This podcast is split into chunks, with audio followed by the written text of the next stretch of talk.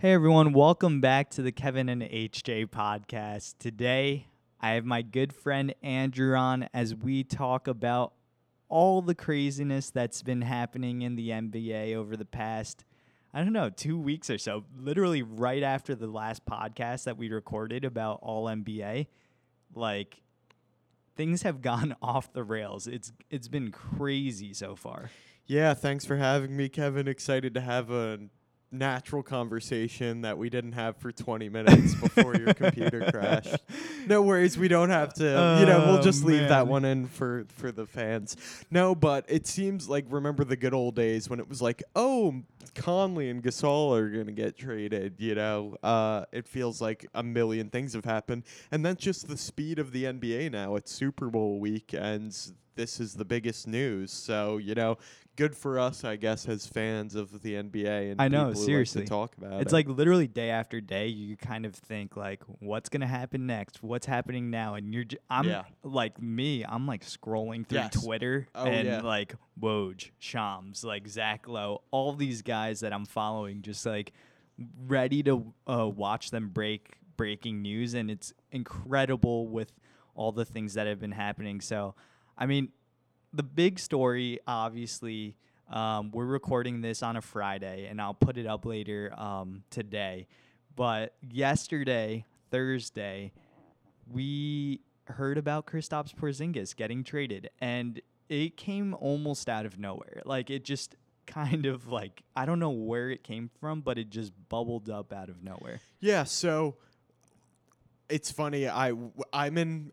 We're in our evidence class around two o'clock, and I see a tweet from Woj that says something along the lines of, "Kristaps Porzingis and the Knicks management just had a meeting where Porzingis expressed his displeasure at the way things were being run." Blah blah blah blah blah. About half an hour later, he tweets. The Knicks believe that Kristaps Porzingis wants to be traded, which is an interesting phraseology. Not he has requested a trade; he's left an impression, you know. Right, right. And they're gonna look to move him before the trade deadline. By the time my next class started, I'm texting you saying Kristaps Porzingis is a Mav. And so I'm I'm driving in my car at this point, and it pops up on my on my screen or whatever, and I'm I'm just going crazy. Yeah. And I I was like, how did that happen in the span of one hour Yeah. from? All right, they had a bad meeting, and he's like doesn't like the direction where the Knicks are going. To he's been traded. It it was crazy. No, it is crazy. So why don't you give us the particulars of the trade and we can start to because there are a million angles to. Right. It's so hard to dissect this trade without. It was we were I was listening to Bill Simmons do a podcast on this yesterday, and I'm glad we actually had a day to kind of process it because Mhm. the initial reaction is just to be like! and Right, like right. there's so many implications. It's the Knicks, it's this superstar player movement, it's AD and it's Kevin Durant and Kyrie. There's so much tangled up in it. So why don't you give us the give us the particulars and we can start breaking this thing down. Right. So Kristaps ends up getting traded along with Tim Hardaway and Courtney Lee to the Mavericks for Dennis Smith Jr. Yeah. I'm, I'm trying to say it without laughter, but y- Dennis Smith Jr., Wes Matthews, DeAndre Jordan, and then two future first round picks. I think the first one's a 2021 unprotected, and then a 2023 protected from 1 through 10. Yes. So it's initially when let me ask this first. Initially when you heard about the trade going through and the the top line, top headline Yeah. was Kristaps Porzingis is traded. What were your initial reactions slash thoughts as you were sitting in class? Well, actually, it's funny. It's probably better if you tweeted me, Jesus Christ, what are the Knicks doing? Which I think was a lot of people's reaction. Right. And um, the, what's so interesting about this trade? I think there is a very polarized reaction. I think this isn't uncommon now in the in with these NBA moves between the casual NBA fan and the kind of NBA nerds of of the world. Not to say one knows more than the other, or whatever. But I the top headline of the Chris the Knicks just traded their best player in a generation that they've had since fill in the blank. Carmelo. is he arguably better? Was he arguably a better Yeah. asset than Carmelo whatever was? Who's who's to say? But Carmelo or Patrick Ewing, I Yeah. guess, is your is your are your two options there, and that is crazy. But I actually liked it even at the time as a qualified gamble for the Knicks, and I think the picks. We didn't really know about the picks at the time, and we haven't talked about the picks yet at all Mhm. uh, in any of our discussions. So I think that'll be. I think that was an interesting development. I think before the picks came in, it was much easier to say kind of that it was definitely like the Knicks got fleeced. I think was a Right, lot right, of right. initial reaction. But as time's gone on, my my opinions uh, shifted. Although it wa- I don't think it was as far at of an extreme as others possibly had to begin with. What about you? Yeah, I mean, you showed some incredible foresight because I was kind of like, like I texted you, Jesus Christ. I was like, what are they doing? What What are the Knicks doing? Trading Kristaps, and it's. I think it's easy to get sucked into the headline of, oh wow, the Knicks traded the best player in the deal, and they traded him away Yeah. oh, effectively for cap space Yeah. um, to get rid of Courtney Lee and Tim Hardaway's contracts. So it's kind of it was kind of troubling for the I, and I'm not even a Knicks fan, Yeah. but as a Knicks, I can't even imagine what Knicks fans are feeling like and when they initially hear that trade go go down, and then as we had some time to decompress a little bit, as I had some time to think about it, I liked it a little bit more and more for the Knicks. Not to say I was in love with the deal. I think it was a very how how do you say it? Kind of it was a fair deal in Yeah. in, in some respects. Like you see what the Knicks are doing and the direction that they want to go, and then obviously we'll t- get into this a little bit more with the Mavs, but we'll talk about how the Mavs are taking a risk on Kristaps coming off of ACL Exactly. injury as well. And I think that's an underrated thing in this deal that people aren't necessarily picking up on that both sides took on risk. As when we get to the Mavs side, we can talk about that. But let's talk about the Knicks side first because I actually think the Knicks won the deal ever so slightly. Not, you know, like 55% to 45%. I feel like that's controversial, especially with some of the stuff, the narrative that's been Yes, going no, it probably well. is a contrarian a contrarian take, but I think if this were anyone but the Knicks, this would be looked at and there's a caveat to to even the kind of hinkiness of it, but I think this would be looked at as like if Daryl Morey or someone who some other forward thinking the Spurs kind of Mhm. team did this, the idea would be, wow, what incredible foresight, you know, to do this. Like what a what a gutsy but like, you know, s- smart move. Because let's look at it this way. They got off Tim Hart. I mean, wish we had the contracts pulled up, but does Lee have un- Lee and Hardaway both have one more year? Uh, no, for so or Lee two, Lee has one more year after this Yeah. year, and then Tim Hardaway has two years after. and they're this year. both signed to. I don't know what exactly the numbers So are, but yeah, Courtney Lee signed like four years, fifty million, Yeah. and then Hardaway had something like four years, seventy-five. So, what it would take in a vacuum to get rid trade those players into space to me would probably be two to th- three first round picks. They're also receiving two first pick first round picks, and they're also receiving Dennis Smith Jr. So when you let's say he's worth two seconds.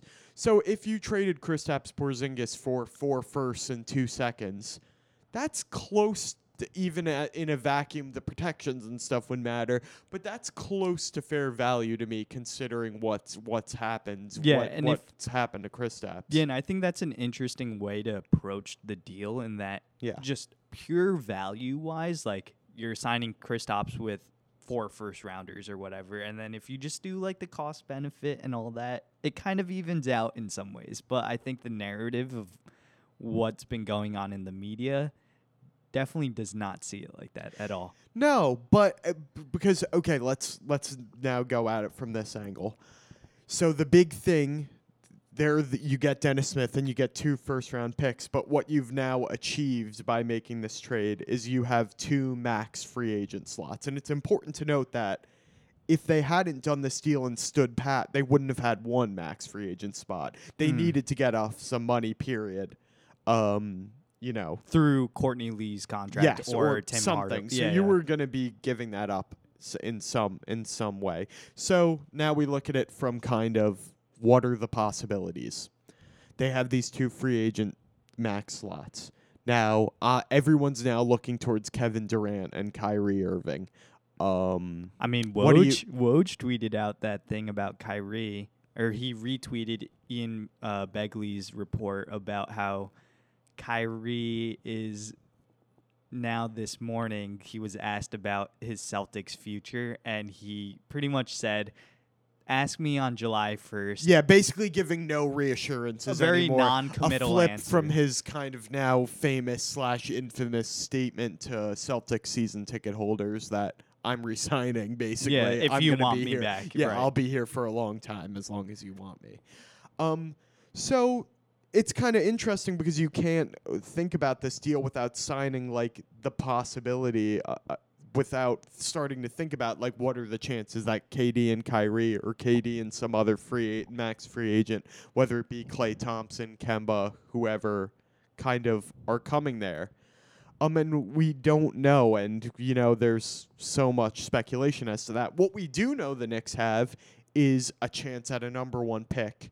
They're currently in that bottom three scenario, Right. and they're certainly going to. They didn't get any better. We'll see what happens with DeAndre Jordan and Wesley Matthews. buyout if I'm candidates." them, I would. Yeah, you're trying to flip them for something, but it's going to be very hard. right. So buyout, buyout looks likely.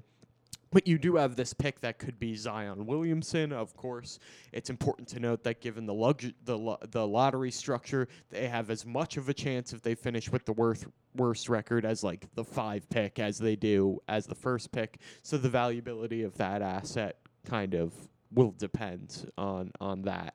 Right, right. yeah. Um, but yeah, the two free agent slots, they're kind of they get a chance at a home run swing. So what do you have to say about that kind of idea? Because I think the the the their ability to win the deal depends on their their obviously that happening. I think we can both mutually agree if they sign Kyrie and KD, It's a win. It's they, a win. they win. Yeah. But kind of the interesting part of this from the Knicks perspective is what happens if that They're literally going place. for broke. Like Yeah. it's like Yes, we're going literally. we're gonna hit a grand slam and bring in KD and bring in Kyrie or bring in whoever and really try to go for those two max slot guys and then hopefully pair them with Zion Williamson and those are our three guys going forward. Mm-hmm.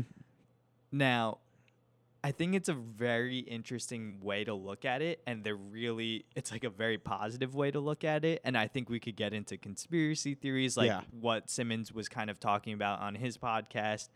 Does Knicks management have a direct back line into like KD's, you know, Rich Rich Kleiman and like KD's people about KD's coming, he's coming, Or this is what he wants you to do yeah, in order and to. if and if you do it, he's definitely Yeah. coming.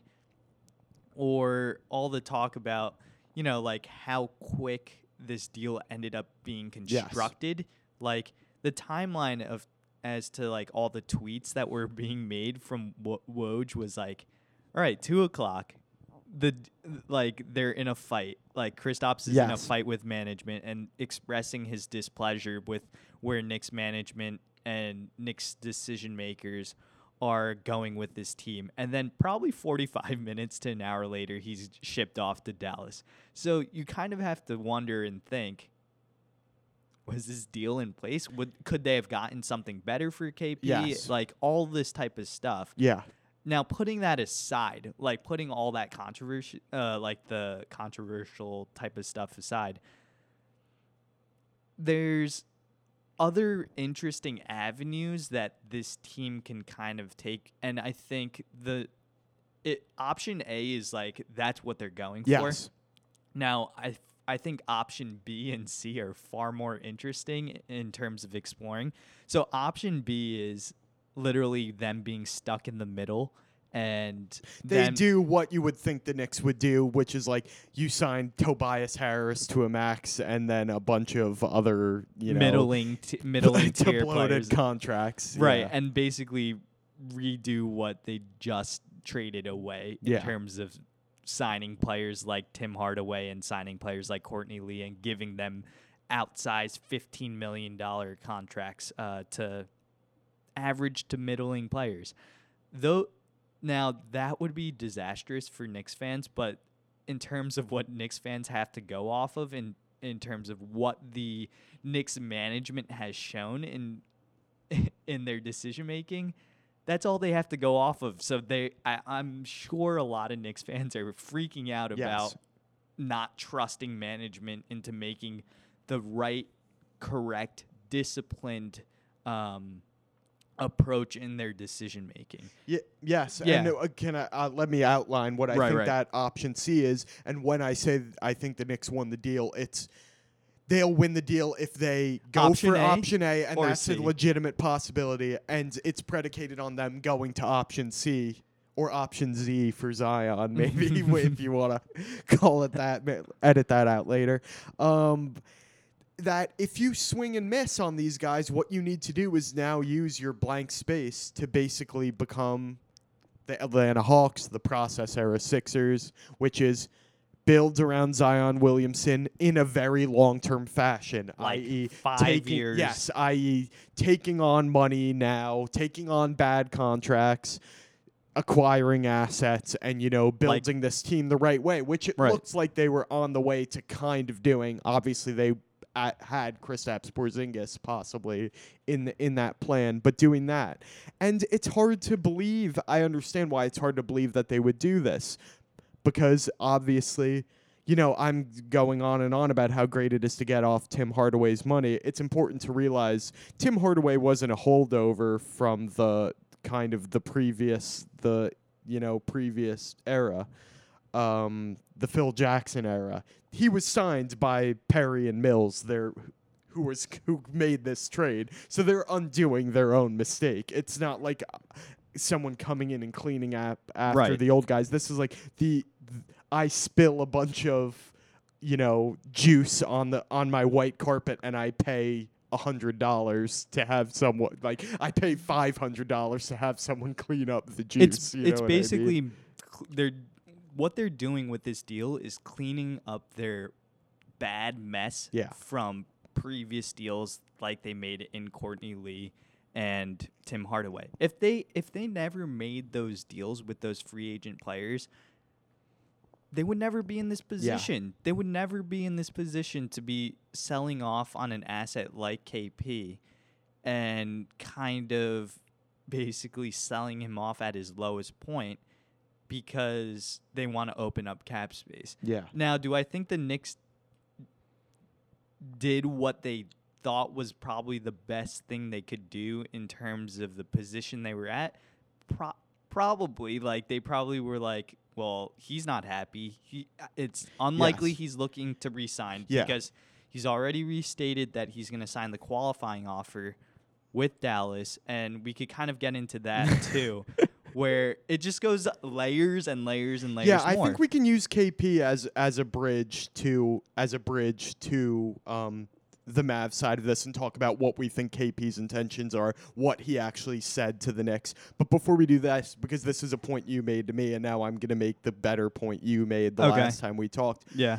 This is a great illustrate on the flip side of what the Knicks have been and now what they had to do to clean up after themselves. And there's an argument of was this the best way to go about this? That's Mhm. a but now you see the flip side, which is that it pays as an orga- organization to keep your books clean, have a couple assets hanging in the in the cellar, and having you know the the flexibility to make a move like this when it arises. The Mavs are they're a good organization. They're not th- thought of as maybe in the same vein as like someone like the Spurs or someone like that. Mhm. But for example, my favorite team, the Portland Trailblazers, wouldn't have been able to make this deal because they're tied up in in Cap. kind of long term salary. Meyers So Leonard. it's you know it's a it's an exercise in like two sides of the coin, kind of good management uh, and you know keeping yourself open and able to able to make deals and the flip side of having to get yourself out of a mess because of mistakes you've made and not having kind of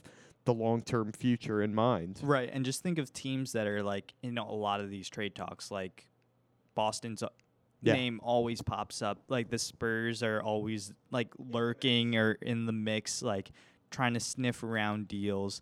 even Brooklyn now with their new management, they've kind of like had they've they've done a good job with the model that they have in terms of taking on bad assets and then kind of um, requiring teams to attach good things to those Yeah. bad assets.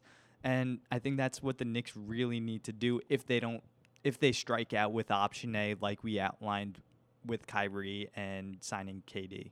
Yeah. So with that, I think an aspect of this, like that we haven't even plumbed yet, is what exactly was going on between KP and the Knicks? Was this something that was bubbling under the whole time? Because the quickness which with with which this deal went down kind of suggests that that there was something else going on. And Zach Lowe had a very good tweet saying, underrated in all of this. Everyone thinks the Knicks, even me who thinks the Knicks did a did a good job with this deal. They they didn't sell especially high. So was there something going on? Was there something reaching ahead? What what's your take on well, that? my take on it is something must have been amiss. Like they they seemed to like it seemed like Kristaps wanted to come back this year. The Knicks wanted to hold him out because they're bad and they want to tank for Yeah. Zion Williamson, and that's not a secret at all. And they're trying to do the right thing by tanking, but it really pissed off Kristaps in terms of w- the direction as to where this team is going. It just seems like a rudderless team that doesn't have any direction at all. And Kristaps is their star prized player that sees nothing happening with this team and no, no future with this team. And I'm sure he's probably expressed his thoughts to management before, and they just really haven't listened to what he had to say. And it's it had to be strained for a little bit in terms of the relationship because I can't imagine this trade package being in place and the particulars of it in 30 minutes. yeah, it seems it It's seems it's, crazy. it's kind of wild. And Yeah. then Zach Lowe even had that tweet about Yeah, hey, just like, that expressing the idea that kind of maybe Porzingis has been kind of griping all along. Right, and right, right. Finally had enough. It's important to mention. Kristaps Porzingis is one of the is just an interesting. uh, He seems like a good guy, but his agent is his brother. Right. There are these kind of quirks about him. So another quirk we can get into, and then I think after we do this, we can turn to the Mavs side of things. uh-huh. The interesting thing about this in the kind of lineage of players getting fed up and demanding a trade is that Kristaps Porzingis wasn't about to become an unrestricted free agent. He was about to become a restricted free agent. Right, right. And what that means in NBA parlance, basically, let's did I do? A, let's see if I can do a good job of Yeah, yeah. explaining this. After your rookie deal, you become a restricted free agent. This means that you're free to. You can basically do two, th- three things. One, you can negotiate an extension with your current team. Cool. Most most players, end players up do doing that. that. because it's most financially Two, lucrative. exactly. Two, you can sign an offer sheet with another team. Basically, I sign with you know Team X, and the, I sign with Team Y to a deal, and then Team X, my current team, can match it. Basically, saying, okay, we will just sign you to that deal, and we're keeping you. Basically, you you cannot force yourself into leaving. It ultimately rests with with your current team. The third thing you can do, and what Porzingis I suspect was threatening to do with the Knicks, and now it's a question of whether he'll do that with the Mavs. And it's been reported that he's still gonna go through it through with it with the I have to say it's Shams re- said right. he's going to do it, and then Woj kind of pushed back with a report saying he's weighing his options. So Right. it's an interesting thing to keep an eye on. And when we turn to the Mavs, I think we can talk about whether we think he'll do that or it would be prudent for him to do that. Taking the qualifying offer basically means I'm go what I ins- rather than going through this whole process of negotiating a new contract, I'm going to take a one year deal for slightly more than my current rookie deal Mhm. is. So say for Porzingis, it's like one year, twelve million or something like that. One Yeah. year, 9 million, one year, twelve million. And so I'm going to do this instead. Take a one year deal with you, and then after that. I become an unrestricted free agent, meaning I'm free to do whatever I want, sign with whoever I want. Right. So you're giving up a lot of long term security for a one year flyer to then be able to do whatever you want, which would be pretty much unprecedented for someone in Porzingis' situation, Mm-hmm. especially given his injury history. So with that, why don't we turn to to the Mavs, Mavs. who have now just acquired Kristaps Porzingis to to play with Luka Doncic. Why don't you? I think you're a huge fan of Luka. Yeah. Why don't you? I want to hear your positive. Give me the. I mean- give I me this rosy sky version of what this is for the because it is objectively very cool. If you're Yeah. a Mavs fan, you should be excited. Ideally, this is like the perfect fit next to Luka. You have a big man who's ultra talented on the defensive end of the floor, and he can give give you 20 points a game. He and he stretches the floor, so they they can do pick and roll, pick and pop. The, it, it's just on the court. It, it's a perfect match between both of those players, and having Luka being a six like can you m- imagine that pick and roll play like Luka's six eight six nine and then kp's seven three and like what two players are going to be able to stay with those guys in a pick and roll situation? It's it's mind boggling the the possibilities they have. And then if you surround them with shooters around those guys like it's a de- it can be a very deadly offensive team. Now it it it is rosy because like all the other stuff like if they sign KP to a long-term deal you have your two top guys for 5 5 years or so and then let's say hopefully he stays healthy all of that type of stuff then there's possibilities that they can draw a third star maybe after they get off the books with uh, Courtney Lee and Hardaway in two years. So it becomes a lot more attractive that this is their team, and and Cuban has been looking for this post, um, I would say like post 2011 since they won Yeah. or whatever. yes. So like this is something that he's been trying to recreate and he's never really had like two bona fide stars. Like that that championship team Completely agreed. was Dirk and then a bunch of really overqualified Yeah, the second role pla- players. best player was Tyson Chandler, probably. right. Right. And then Jason Terry and J- like Yeah. they weren't players that were star star players and now he has two of those guys. Um if if KP stays healthy, like I think he did what he really wanted to do in terms of acquiring an asset that is is when healthy and this is like the preface to everything because I think what a lot of people aren't stressing enough is this guy is seven foot three. He has an ACL injury. He's had injury concerns in the past Yes. with other injuries Yes. as well. I saw a great injuries. Ringer article today by Kevin O'Connor where he kind of runs down this lit.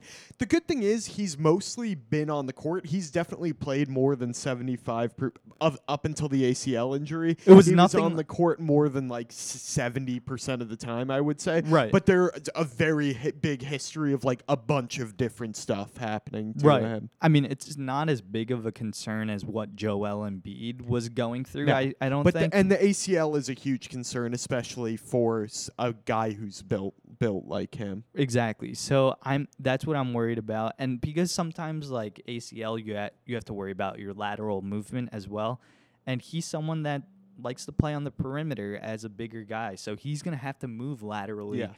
as well. So I'm, I think that's like a big if to the whole trade package because if he's injured, if he starts be having this label of being injury prone, that can spell real trouble for Dallas because they took on two contracts that are not are gonna hamstring them for the next couple of years um, in Courtney Lee and Tim Hardaway. Agreed. So let me. I I'm pretty much I pretty much agree with everything you said. One other interesting note, just on the like basketball side of things, is Mhm. I think um the Mavs and Rick Carlisle and kind of the way this team is constructed will finally give Porzingis the chance to play at the spot most basketball f- people agree is his best spot, the 5 Mm-hmm. I think he'll finally get a chance to really play there. I think in uh kind of like him and Cle even just as of right now, like him and Kleber would be a very interesting front line. Mhm. Kleber being more of kind of a role guy who can kind of protect the paint and stuff like that, and Porzingis being a little bit And- more and perimeter defense- oriented. Kleber's number uh, numbers uh, defensively are really good Yeah, analytically. Yeah, that would be a very stout front line. I do want to push back a little bit on them being the perfect pick and roll combination. Okay. I think b- in those a perfect pick and roll combination, like there's not enough. E- neither of them are good enough. Pure, they're both good. Believe Uh-huh. me, don't get me wrong, but they're both more perimeter oriented. I think That's true. theoretically, a perfect pick and roll combination would have kind of someone who's really amazing finishing, and Uh-huh. neither of them are really amazing. Although. Don't, don't Doncic can finish. Don't get me wrong, Yeah. and, and so can KP. But I do agree, as just a pure two man game, that it Uh, you're salivating at the prospect of that. But I think you've started to outline, just as with the Knicks, that there is a chance this could go absolutely horribly wrong. and does that and before you continue, Yeah. does that make you start to question maybe the Knicks know something that other teams don't know on the medical side of things that it it's a little worse than we thought, or there, or do you think it's just kind? Or I do you call it a that- wash. Okay. I, I really can't make a determination Right, right, one right. way or the other.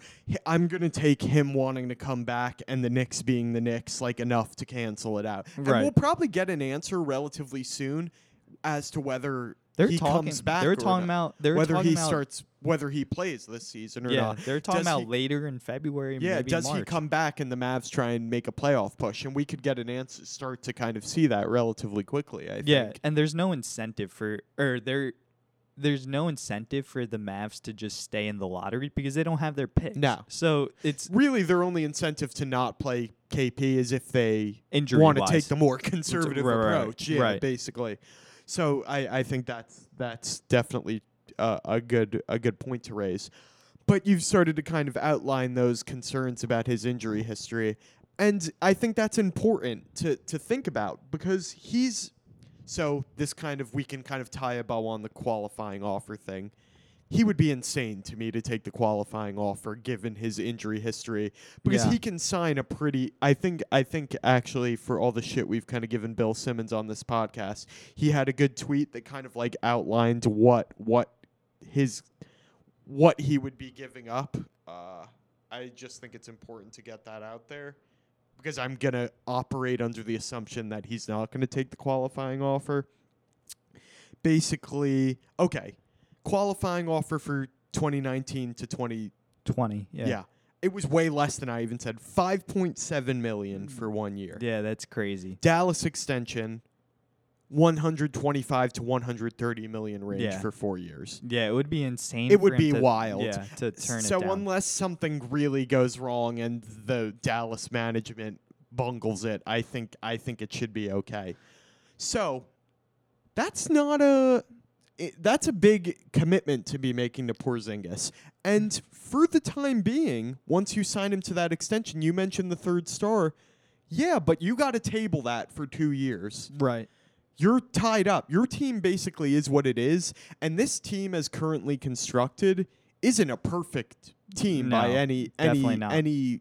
Who's their point guard? I guess Doncic is going to be doing more Right, ball right. handling. You know, you're basically kind of you need to play Hardaway and Lee basically Yeah, yeah.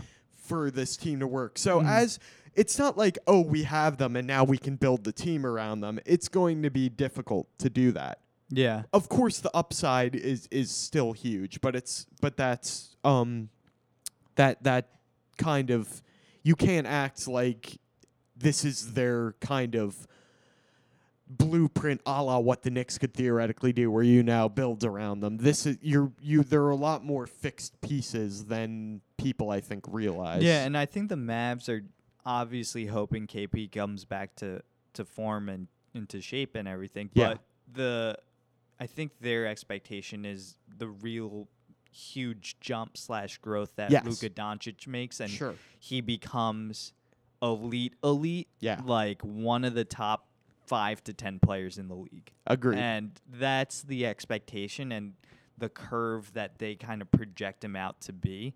And hopefully that in the next couple years he's able to show that because he's averaging 25 6 and 5 right now. It's it's pretty crazy what he's doing as a rookie and with with that paired with someone that can average 20 and 8 or whatever 20 20 and 8 and then two and a half blocks a game i mean that's that's two really good foundational pieces to build around especially with them being so young. Like Doncic is 19 i think kp is like 23 or 24 i believe around like 24 25 around that age. So it's not like they have a good amount of time. This could be their team for the next five to ten years or so, Yeah. built around these two players. No, agreed.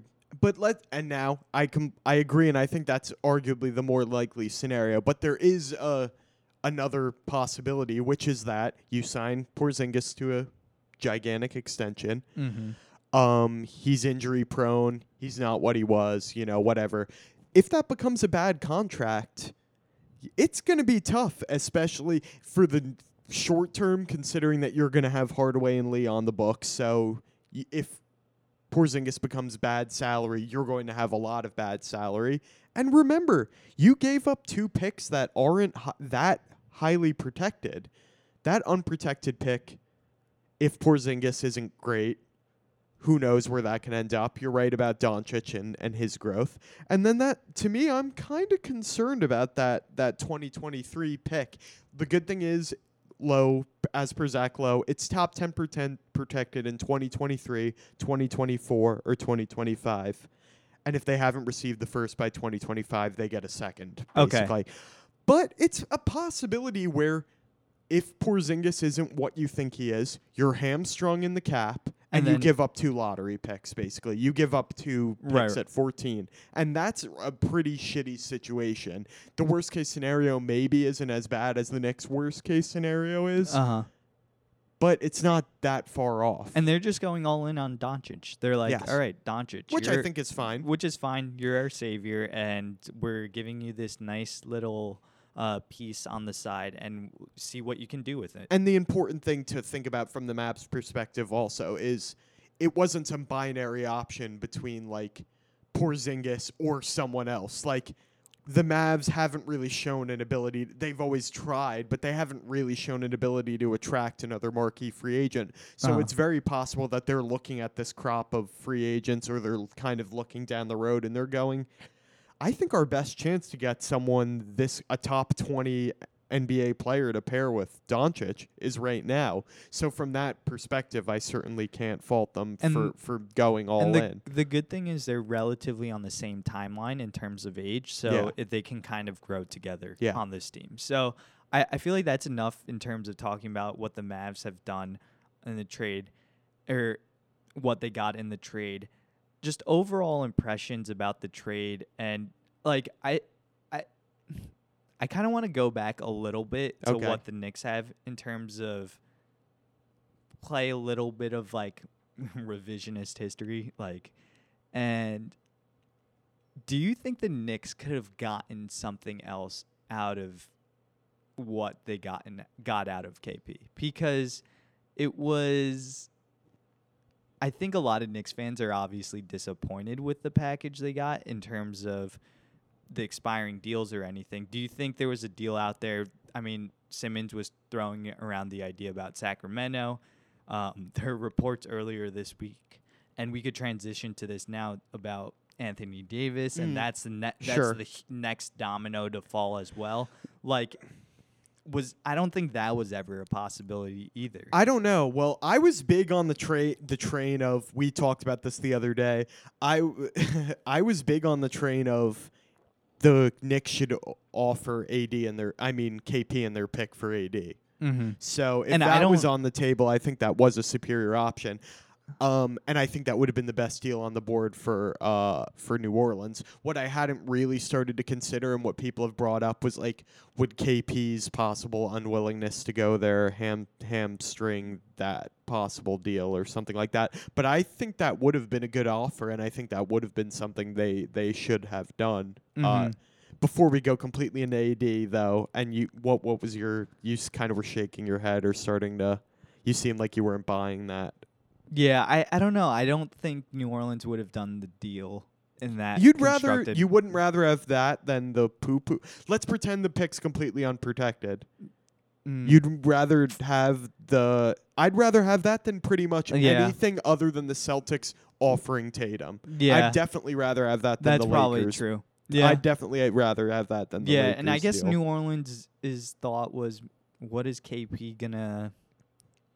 What, Yeah, that like aspect what is- is he gonna That's do? That's kind of the part that I stuff. hadn't completely Yeah. considered yet. But in in a in a vacuum, I thought it was something worth worth offering, and I don't know if the Knicks yeah, did yeah. that or not. Yeah, yeah, So, I feel like we've kind of exhausted talking about Well, did you Kristaps- you said the KP thing about what else could the Knicks have gotten for him, and I guess that's kind of the the lingering question mark when we look away f- from this. Yeah, I think there's interesting stuff league wide. Maybe we can circle back to it at the end. Does the NBA have a problem on their hands with player movement now that the too seal much of player un- movement. yeah, now that the seal of an un- a restricted free agent moving, I think is another interesting question we can Yep. put on our lawyer hats and try and fix the CBA at some point. That would be an interesting exercise.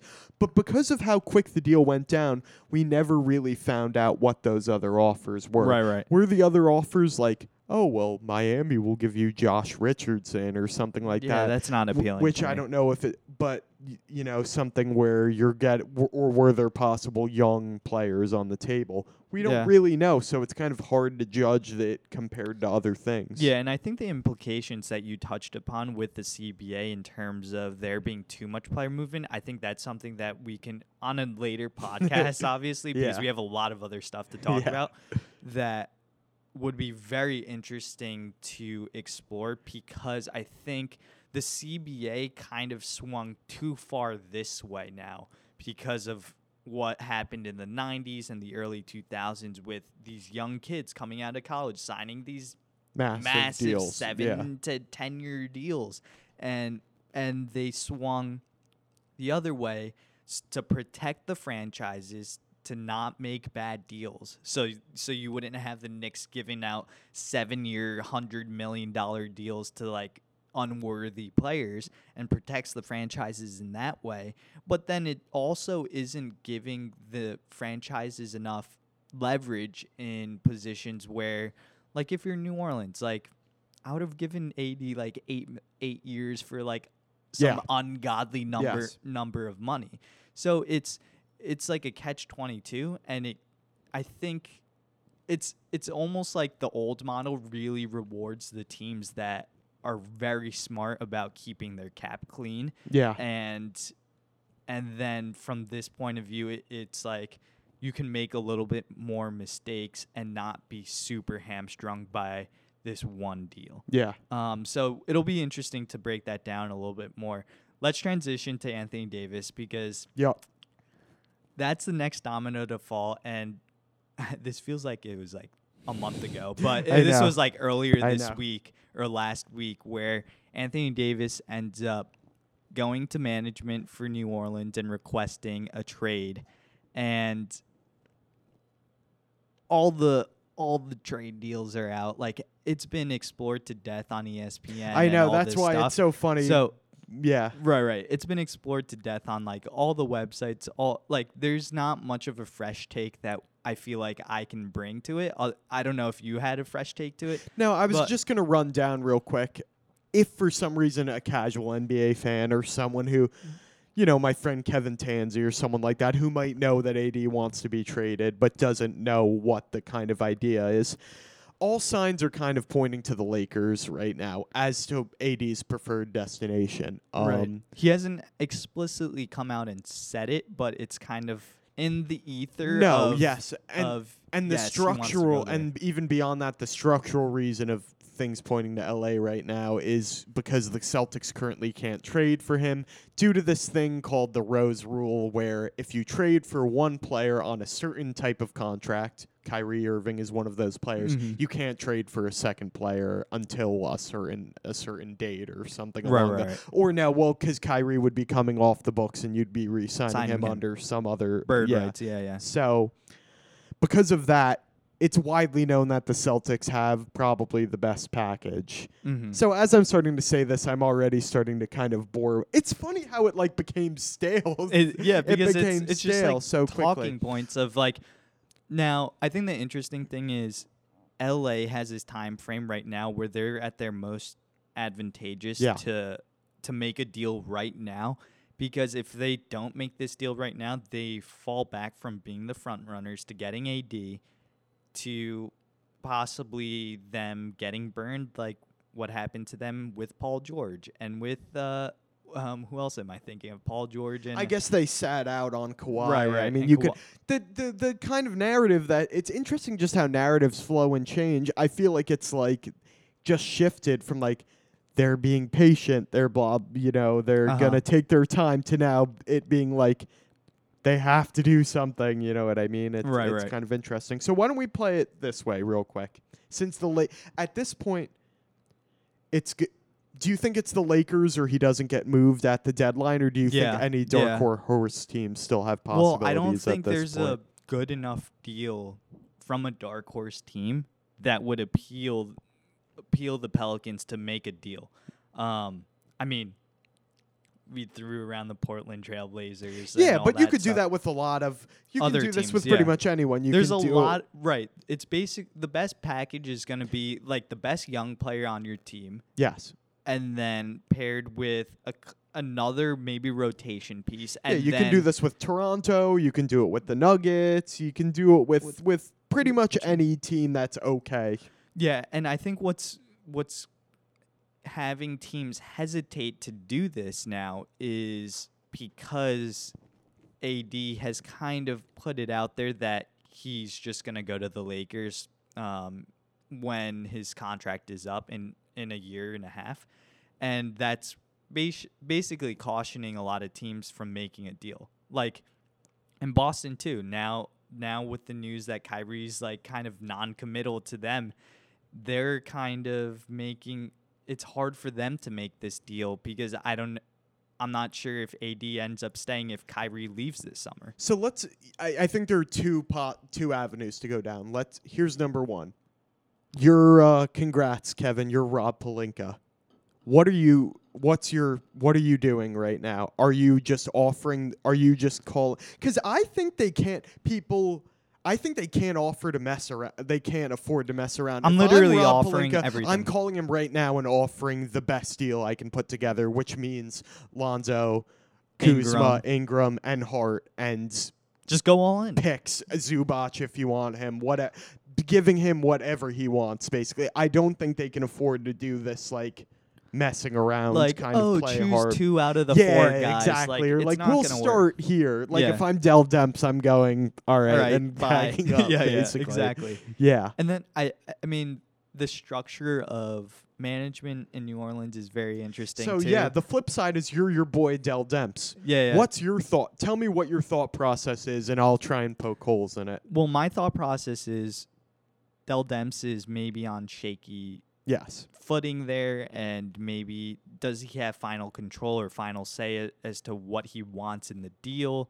Um, does that bump up to Mickey Loomis or Gayle Benson? Well, there's interesting reporting just on that that Gayle Benson's actually kind of like spearheading this like pro like I think it was in a Woj report that Gayle Benson basically doesn't want him to go AD to go to the Lakers that she's kind of leading this petty Oh, movement that's Yeah, coming I out right now. Yeah, so it's I mean, I think there's all that type of stuff. But if I'm Dell Demps, I'm trying to make a team uh, get a player that's somewhat relevant and that can help the team grow. They still have Jrue Holiday. I don't know how invested he's going to be with Anthony Davis leaving the team now. But don't you like some of the players like the other, you know, the Pascal Siakam deal from Toronto or even like the CJ McCollum deal, like like we're throwing around Sure. all those types of deals. But you can leverage the most out of the Lakers, I feel like at this point, Yeah. and you're literally asking for everything. You're just asking for give us those four four guys, give us picks like in like 3 years or whatever and see if we can like hopefully it implodes. LeBron retires, and like they're not as good, and then they you swap picks and all this stuff. Like Mhm. basically ask for what the Nets ended up doing doing in that horrible deal. Looking back now with Boston, and just kind of asking for all of it, and then if you if you don't get the deal that you want, you could say, "All right, we're not just we're not going to trade him during the trade dead or before the trade deadline. We'll wait till the summer. We'll have Boston come in." And I think this is where the interesting thing comes. Yeah, in. I wanted to wait. I was kind of waiting for you to get there Yeah. because I just wanted to make the case.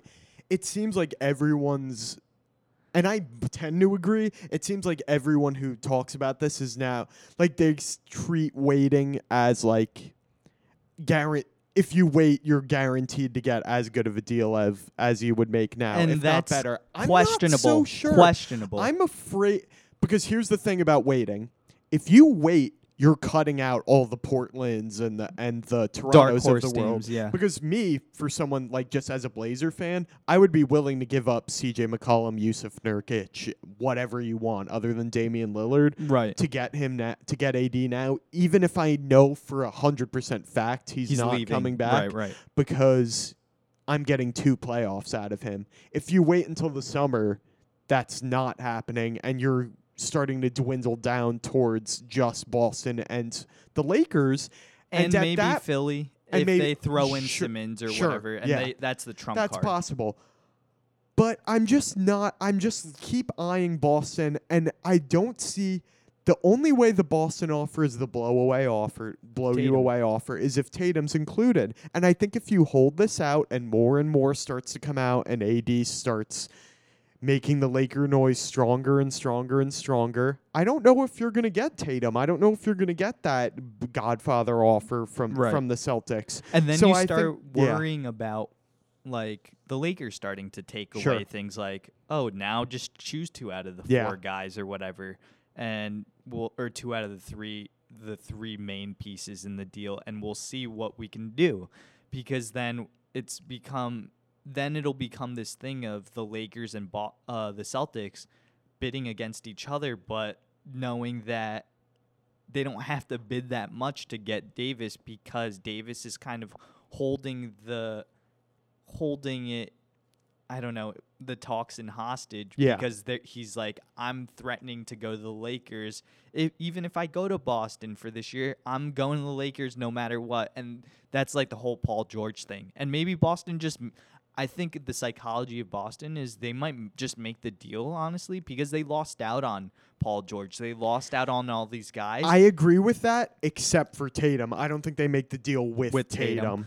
And that's why it's an interesting like this is almost like an economics argument, like a kind of prisoner's dilemma right, right. type type thing. And I, I think it's really interesting with like Tatum's value and how Yeah. people rate his value because let's face it, on the court this year he has he hasn't improved. Like he's been the same as Yeah. what he was his rookie year, maybe even a little worse, honestly. Agreed. Um, and maybe that's because of chemistry fit, introducing in, introducing back Gordon Hayward, um, trying to balance what Kyrie Irving did, or it could just be him. or it could just be him. Yeah. So are are Celtics fans and league wide people just maybe overvaluing him a little bit? And It's possible. and it, it makes sense to have like someone like Bill Simmons be like, yeah, Jayson Tatum's amazing, and have his like perceived value around the league be worth so much more than what he was. I mean, th- they were talking about all this stuff about like trading for Kawhi, whether or not they should include Kawhi, um, Jayson Tatum in that deal, and the jury's still out on that too. Like, I don't know. I think if you could get a top three guaranteed player right now, and if you have Kyrie Irving this year for the summer, it would be very tough for Anthony Davis to leave that situation where he can have the next five years of competition with Kyrie in in the Eastern Conference. To to go to the more competitive competitive Western Conference and basically team up with LeBron. And LeBron's gonna be you know, on his last legs, honestly. Like, I think he'll be 38 by then, and we'll see what ends up happening. If LeBron at 38, and I mean, I wouldn't doubt what he can do in the playoffs and what AD can do. Like I I'm not sure is that enough to win the win the championship. So okay, two things, and then and uh, then maybe we can move on because I don't want to Yeah, talk yeah, in circles. But just to to clo- the thing about the cl- to close the door on the Tatum thing, I actually agree with you on the perceived value and stuff like that.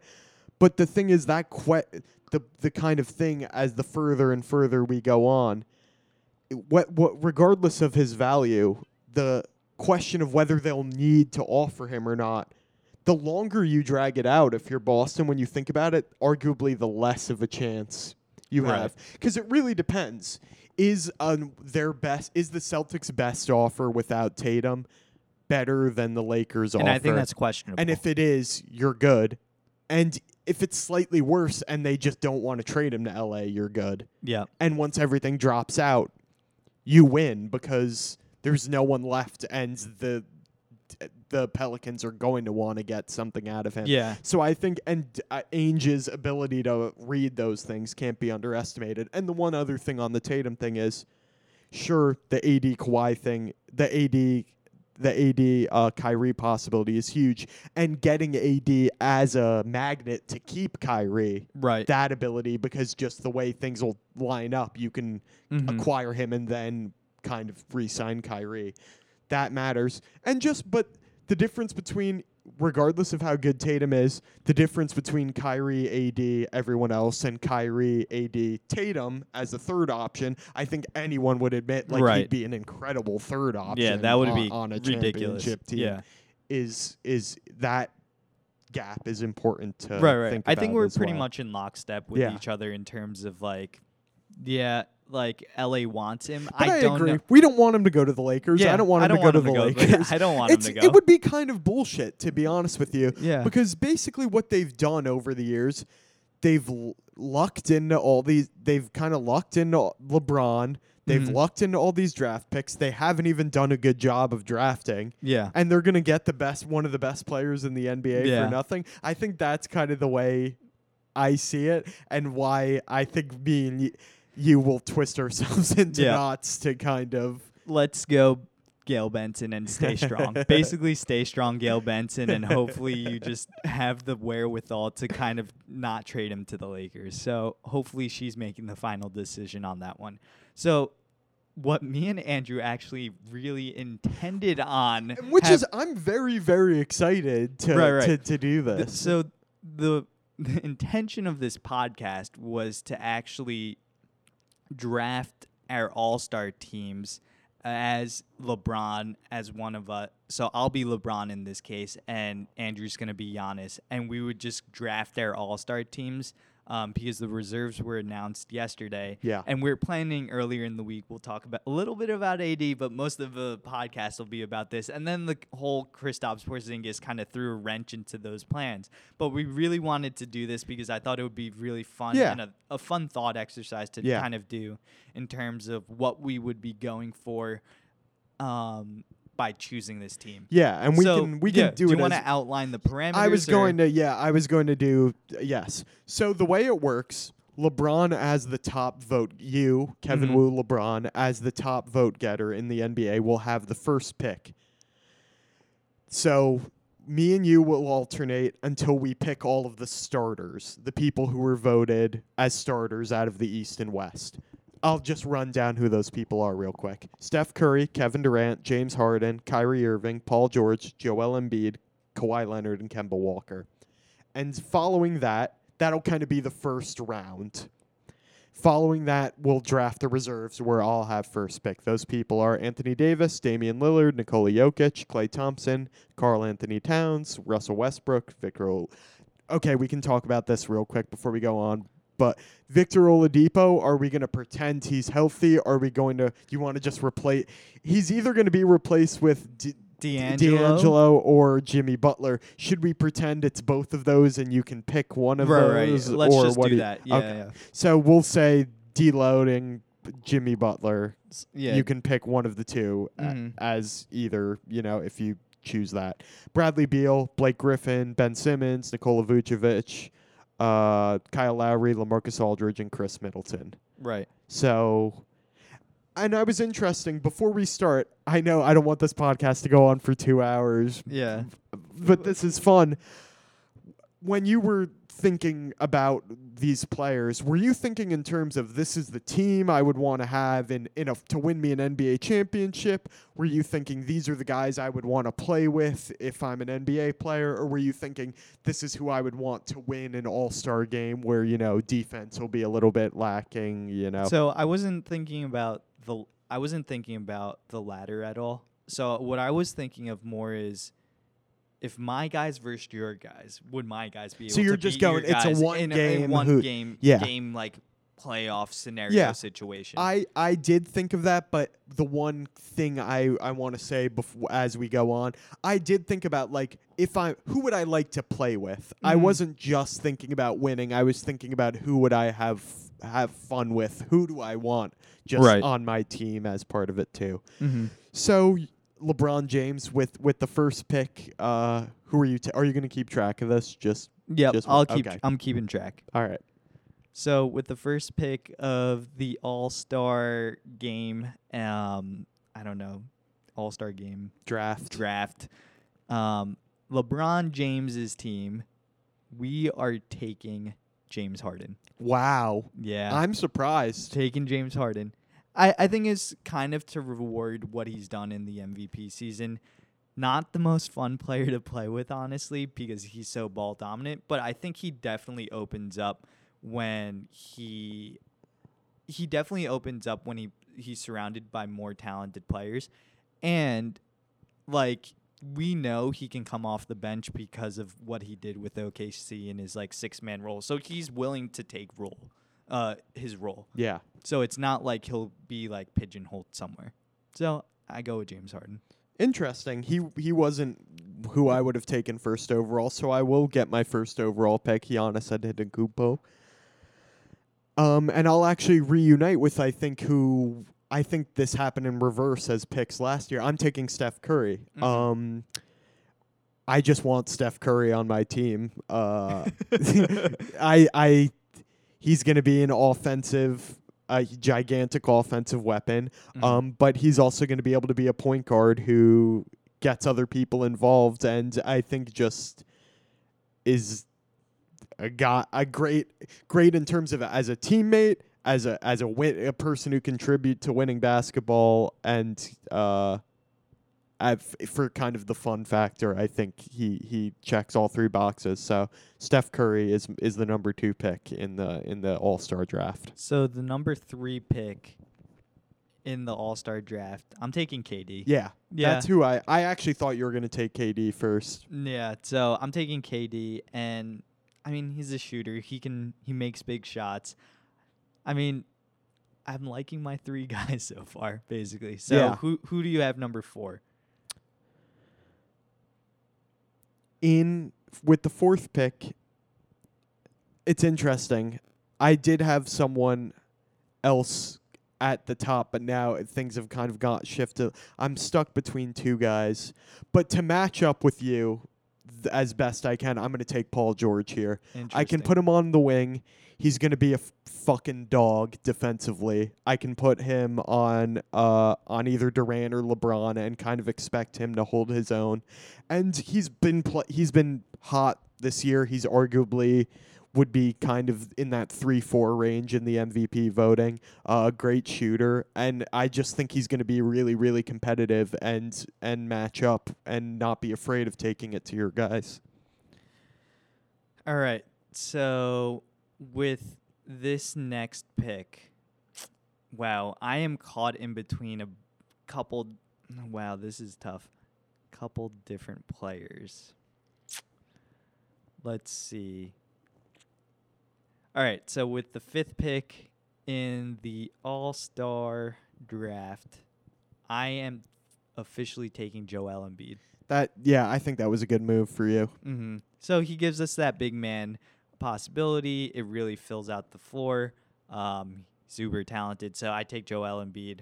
Um, and then Andrew gets swung over for the sixth pick. So so far, my team's Curry, Giannis, and Paul George, right? Mm-hmm. because it's hard uh, for me to keep. I'm just Yeah, yeah. trying to kind of keep. I'm keeping track right now. Curry, Giannis, Paul George. it's so we'll say this. I'm gonna get stuck with Kemba Walker. That's fine. Yep. um, because he's the last pick. So given that, I like Kyrie a lot, and I think he would be enjoyable to have kind of on my team. But because I'm going to be stuck with Kemba, and I just think he'll be a good scoring guard, I'm Mhm. going to take Kawhi here. I think that'll Giannis kind of. I'm going to be playing a lot of Giannis Curry and I mean a lot of Giannis PG and Kawhi together, just kind of in that two through four position, interchangeably, Right. gigantic wings, great perimeter defense. I'm going to go all in on that, especially given the fact that I can get a good big man as my first pick as as in in kind of the bench round. Right. So I'm going with Kawhi. And I I guess I have Kyrie. So the starters are listed as this. So I, my starters are Kyrie at the point. Shooting guard's going to be Harden. Small forward's going to be KD. LeBron is at power forward. And then Embiid's at center. So pretty balanced team, I feel like. Yes, and I I'm I'm a little bit more um kind of uh I don't have a big man basically. I have Kemba probably playing the two. I have Curry at the one, and then Giannis, PG, and Kawhi. But I'm assuming that I don't have to play my starters completely starters minutes. I can Right. probably take out Kemba early on and put in my big man, uh, who I'll be taking with the first round of the bench uh, round. What I, it's Yeah, the yeah, first pick of the bench round. I'm taking Anthony Davis, who I think will match up really well against Embiid uh, and will be uh, a high t- caliber big man. I think arguably I got a better big man and an AD in my bench round than you did at, at in the starter rounds. Although Mhm. given how they've played this year, it's you arguments could be made for both. So with the second pick in the reserves round, wow, this is this was pretty tough, but I'm sorry, Andrew. I'm taking Dame. I would have taken Dame next. Yeah. I'm taking Dame, and I just think he he just provides so much off the bench. He Yeah. could be that perfect six man, like just throw him the ball, he gets hot, and that's it. Yeah. As as we get in, I agree with you, and I just want to say it's kind of cool how he's how Lillard's cachet in the league has changed over the years. Remember, he was an All Star Right. snub for many years. Like there was always like the kind of like him or Conley question, like things Mhm. along those lines. And I think and and when he did make the All Star team last year, he played a decent amount, but um. He was even when he was making the All Star team, he was kind of one of those last guys off the bench Right, type right, right. player. And now I think he's a bona fide. I think that's a completely fair selection. Mhm. Um, and just as a as we continue on, um, when I'm picking bench guys, I'm thinking kind of about who am I picking as a guy who can possibly steal MVP. You know what I mean? Right, right, right. Who can come in and maybe get really really hot Mhm. and and play you know well and possibly kind of be that best guy. So with that, I'm actually gonna zag where where some people would think Isaiah. I'm taking Klay Thompson. Okay. I just an absolute flamethrower who might be able to get hot and just win me win me the game on on his own. That's a interesting, interesting pick because I think I was gonna take him next actually. Um, so with this pick, I'm actually gonna take someone really fun. I'm gonna take the Joker. I'm taking Nikola Jokic. I would have taken him next. Um, yeah. He he's like the player I think most people would want to play with in an All Star game. He passes the ball really well. He can rebound, and he it he makes all these creative passes that a lot of people can't see, especially from a position that's really not expected to pass the ball like he does. So I would take Jokic at that spot. No, uh, agreed, and I think he was the best overall player on the board. It would be int- I, that's why it'll be interesting in general because he hasn't made an All Star team to see how Jokic integrates into kind of the the uh, setting of an All Star game. Would his Right. abil- would his kind of strengths be negated by the fact that there are so many great players on the floor? But Mhm. but we'll see. To match up, this is interesting that I'm taking this guy because he wasn't even necessarily an All Star All Star lock, but I think he's gonna m- be able to get buckets and also now will match up against your kind of big men of Embiid and Jokic. I'm taking Carl Anthony Towns. Uh, I think that was a I smart just think pick. he's the best big man left on the board. Matches up, will match up well, and also arguably is the best pure scorer left on the board. Yeah.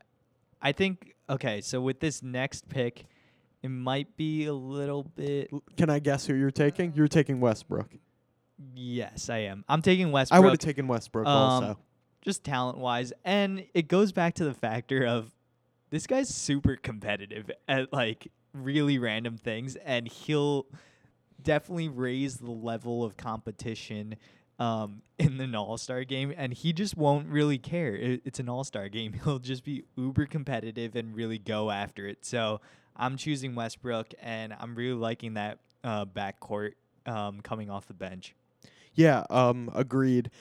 And I actually, would you agree? I think things kind of start to fall off a little bit here, little just in terms yeah. of pure prestige. I have a couple different directions I could go here, uh, but I'm actually going to go with Bradley Beal as my next player. Okay. Um, I'm just kind of continuing with that theme of like, just can come up, just can come in and get get me some buckets. I think it would actually be fun to have him play a little bit of point with with Klay. You could Mhm. play uh, Curry and Beal with each other, and then play Kemba and Klay together. I just think I'll have a lot of good, interesting guard versatility and just a ton of guys who can score. Mm.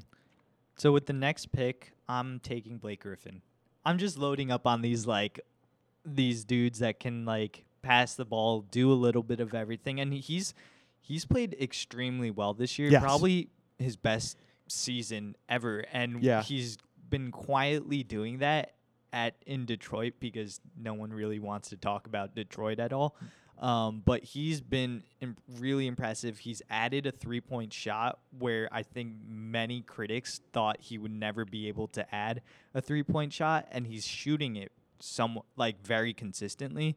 So that's been super impressive to watch uh, this season. Agreed. Um, yeah, it can't be over. I think we talked about that in our All NBA uh, thing a little bit, and I also think even though he's not quite as athletic as he once was, he's still a fun All Star game player. He, maybe you'll get some highlight plays out of him. Right, right, right.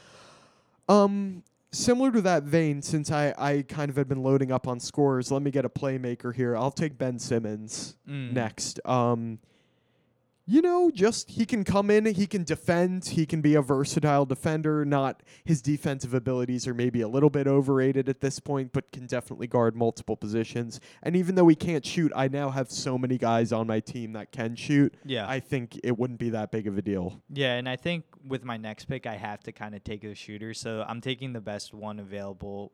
I think Khris Middleton. Wow. Yeah. I would have taken Middleton. I would have saved him for last, just And- in terms of pure talent. But I under, I completely think- understand where you're coming from. I think from. the thinking of on that is maybe pure talent wise, he might be the last one on the list. But in terms of, I would say fit and like just his switchability and his length, and he he's able to make three point shots pretty consistently. He's able to space the floor, and he doesn't need he doesn't need the ball in his hands to do damage. Like he'll try hard defensively, um, and he'll he'll just space the floor, stand in the corner, and let like all my star players do the thing. So um, that's why I take Middleton. completely fair. Um, but the good thing is, I'm gonna take someone who's probably not high up on the talent board either to reward him for having a really, really good season and just as kind of an interesting guy that you could throw out there in certain situations. I'm taking Vucevic. Interesting. Um, just a guy. I'm just gonna occasionally, if I want to throw it to him, on, especially in my bench unit, if I want to, you know, uh, if I want to throw it to him on the block and run things through him. It would be so interesting to watch him in an All Star game. He's going to be one of those guys who doesn't get that many minutes. But the idea of like just kind of posting him, he's been so good in that post up mm-hmm. situation. The idea of just running things out of the post with like four shooters around him would be Right. pretty pretty deadly. I think. I think it would also be hilarious if they just like told him to do something that's like not very Vucevic like, where it's like, all right, bring the ball up the court or something Yeah. like that and make a play. That Yeah. would be like that would hilarious. be fun. I agree. just to be able to see something different in the All Star game. So with my next pick, I'm actually going with D'Angelo Russell Good. And I'm glad. Yep. Can we just say I really hope that he makes it in over, over, Jimmy, But- Butler. Jimmy Butler does not deserve to be in the All Star game this year, given just everything. The drama, all that drama. One, people forget that.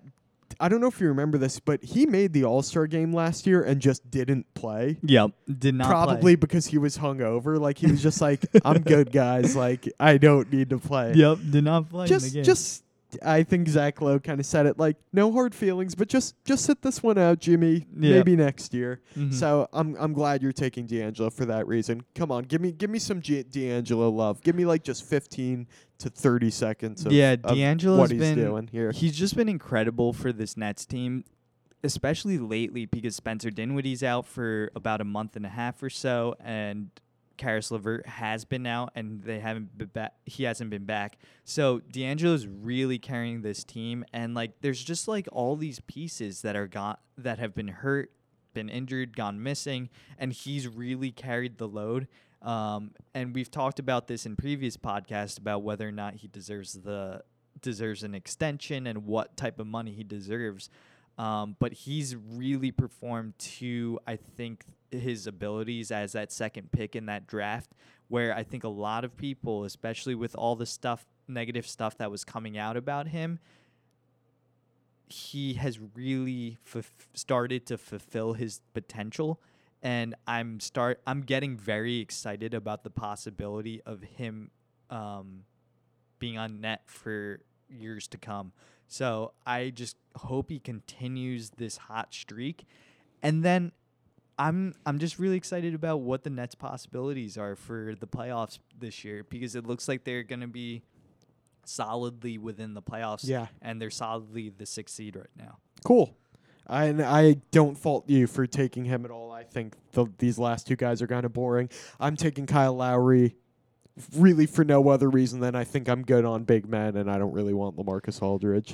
Although he's fine. LaMarcus Aldridge is, is a good player. He's just incredibly like he'll do things for your team like kind of the same thing with Vucevic. Like you can Right. post him up and he'll get some buckets, but I mean Yep. whatever. I mean, he's whatever. S- So here's an interesting just just to let you know there's actually some breaking news Oh, breaking not news. trade news. Okay, okay. Related to the All Star game, Marc Stein announced that Miami's Dwyane Wade and Dallas's Dirk Nowitzki have been named special roster additions for the All Star game Ooh, and wow. will play in the game. So they'll be part of this. So this they're pool they're the thirteenth man. I Yeah, exactly. Yeah, and little like tribute to them as they retire. Yeah, that'll be year. fun. I'm sure. W- will LeBron just take D Wade first overall? That would be in the, yeah. and that, would in the reserve thing. would- in the yeah, reserve, it would that would be hilarious. Yeah, yeah. I could totally see that happening. That would be really, really funny. Yeah. Um, yeah. I, I mean, I think it was the right move. I think the NBA does a really good job of kind of, I guess,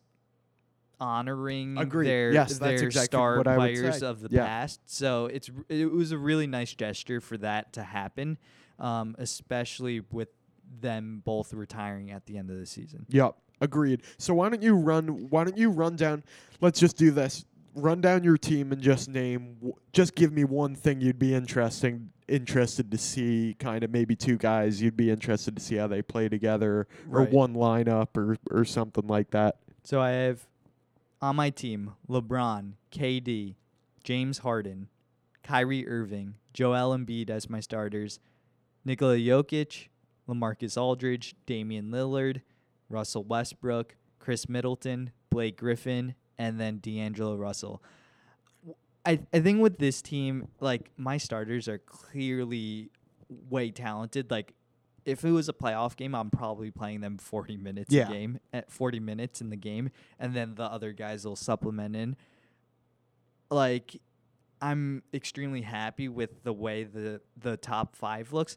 My bench doesn't look as great. Yeah, I think as I think your starters are better and my bench is better. right w- doesn't look as this. great. Like in this hypothetical game, it it would just be fun to see like Harden, Durant, and Westbrook all Yeah. on the same team. Yes, Like I just, didn't even realize that. just to that is fun. Yeah, just to re and I kind of had that in the back of my mind as I wanted to to gather all three of those guys together just to see the unfulfilled potential of what OKC could have been back then. And then on this team, like, who takes the last shot? Because like, in this theoretical game, like, does LeBron just kind of like ice people out and not, or, or does no, he like? I think does you'd he be make the right hoping play? LeBron goes into LeBron facilitator mode, where he's just be like he's hunting kind of for, be- for other guys. I guess I'd be more worried if James Harden had the ball and he'd be looking out for his True. shot. So maybe that that was the worry. But uh, yeah, it'd be in, like if I were if I were to draw up a play, I think I'd just give it to KD and just Mm. let him close. But yeah, Interesting. it'll be it would be interesting to see what would happen. No, it is kind of now that I'm looking at this, like we kind of had philosophical defense in, um, differences in our team. So my starters are Kemba, Curry, Giannis, Paul George, and Kawhi. I'm probably starting Giannis at the five, which would be interesting. Yeah, to, yeah. to see for a few minutes. And then my bench is AD, Klay, Towns, Beal, Simmons, Vucevic, and Lowry. And I think I just have better playmaking when it comes to those bench guys like that I can Right. bring in. I think that's actually the strength of my team. Like there are just a lot of interesting guys who can probably be indi- individual mismatches, especially if if if it came time to be playing those bench units. But the interesting thing about me is kind of I don't really have those alpha dogs as much. I Right, kind right. of have guys who who were just great team players. So I Uh-huh. think that would be interesting. I think if it came down to a last shot, you're running some sort of action with Curry and, and Giannis, which would I still think be pretty deadly. But Yeah. uh, Yeah, it would it would be really interesting to see. I think you just kind of give the ball to Curry and then see like maybe maybe have Davis out there as well and then yeah, I think a something like lineup with like my closing lineup would be Curry, Giannis, PG, Kawhi, and AD, which I think would be pretty nasty. like just defensively that Yeah. that's like ridiculous with the four guys out there and then Steph Curry kind of like Yeah. hope- like trying to stick with the, his man. But yeah, defensively, I don't know how you score on that team. Really, Yeah. like that. That's ridiculous. So it was like a fun exercise. yeah, that was do. fun. Um, yeah, comment I guess and see who you think has a better team. Yeah. who you think would win. And we'll see how this win. compares to the actual to Right, the actual draft. Right, which is actually airing on television this year, which is going to be f- fascinating because last year it hadn't been televised, and people were like, "Why wasn't this televised?" And I wonder if like all this NBA drama slash politics comes into play with like Yeah. the order w- Of as course. to how they're drafted, things like that.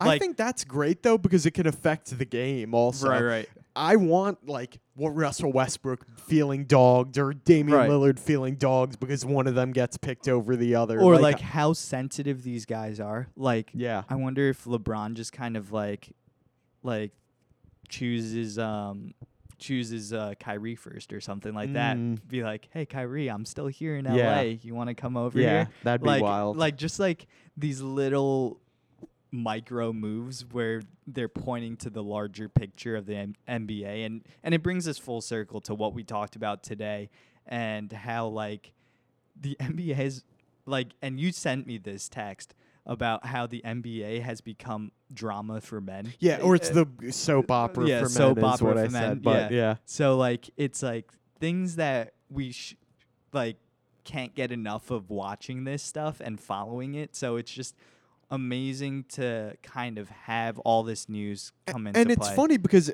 at the end of the day, the Warriors are probably winning the championship. But Yeah. now we have so much stuff to kind of keep us satiated and stuff to kind of ponder that it, it, it keeps things interesting. Yeah, and it makes next offseason a lot more interesting because of what the Knicks have done um, to their cap situation and to see if Kevin Durant actually leaves the Warriors and most likely them winning third straight title. Like, is he going to have the balls enough to like leave that type of situation and try to accomplish something new with the Knicks. So I'm really fascinated to see how Yeah, that story. That's how we're out. gonna end every podcast. Yep. Is gonna be like, "And will KD leave?" Yeah, Thank yeah. you. See you and next it's, week. Yeah, that that question's always going to be lingering until that uh, free agency opens Agreed. July four, 1st. So I thought we could. I generally come up with something to kind of try and close with. I thought we could do this. It'll be a quick hitter